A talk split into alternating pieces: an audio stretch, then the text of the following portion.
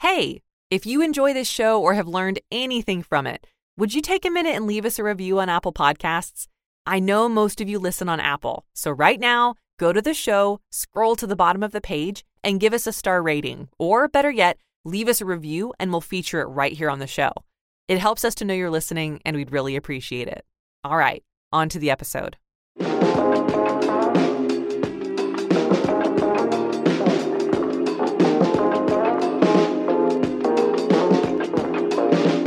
Hey there, welcome to the Work From Home Voice Actor Podcast. Whether you're a regular listener or have recently decided to tag along with us here, thank you for joining us, and we hope we can offer some tips and strategies that help you in your VO journey. I'm Melanie Scroggins. I'm a fellow voice actor and your motivational guide through the world of VO.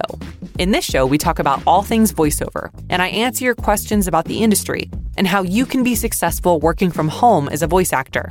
In this episode, we'll be answering a listener question from Carla, and she asks How can you become a young voice actor? And how do you get an agent as a young VO?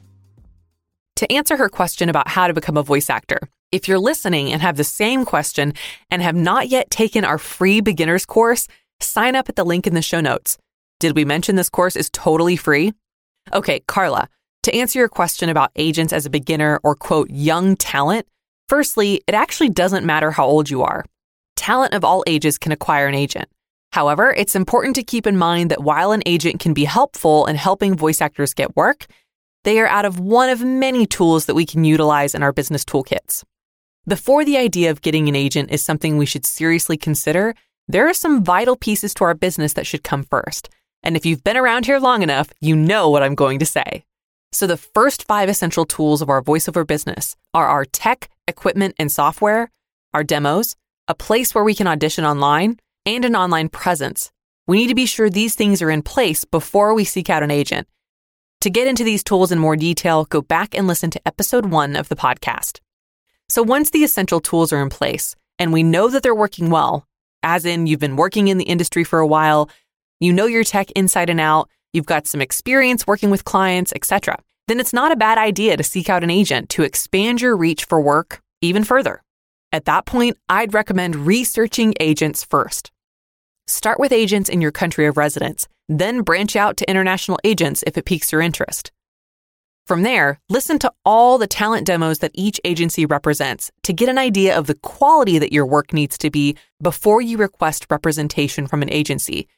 Not all agents are equal in terms of the type of talent they accept and the type of clients that they work with. There are agencies out there who accept any and all talent. And as tempting as this may be, so you can showcase that you're represented, this is a lazy way to acquire an agent. If agents are supposed to be additional tools we utilize in our businesses, then we need to be sure they can represent us and our brands how we want to be represented. I doubt anyone listening wants to be considered mediocre. I know I don't.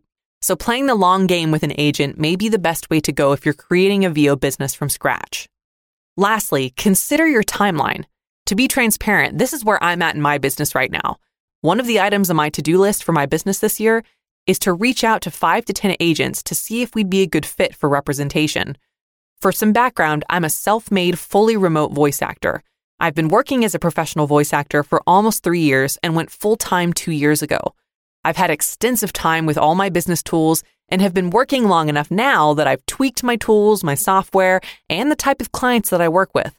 Objectively, I feel like my business is in a good position to begin seeking out well known agents. But I am just one example of how to seek out representation as a non union, full time remote voice actor. Look on the web for more examples of other people and how they did this. I know the idea of an agent is tempting and alluring, but if you're familiar with what I teach about mindset when it comes to voiceover, again, be sure to check out our free mini course where I go into more detail about this. I specifically talk about the talent versus business owner mindset. Talent tend to view agents as musts where business owners look at agents as tools. And this helps us to ground ourselves before we try to connect with agents with our mediocre tech, setup, and lack of experience. And it gives us the chance to take a step back, look at our businesses objectively, and ask ourselves Does an agent make sense for my business as it currently is? Carla, I hope this answers your question and gives you a leg up when you go to seek out representation at the appropriate time. Thanks so much for the question. If you have a question and you'd like me to answer it on the podcast, fill out the form in the show notes. Thanks for listening. Until next time.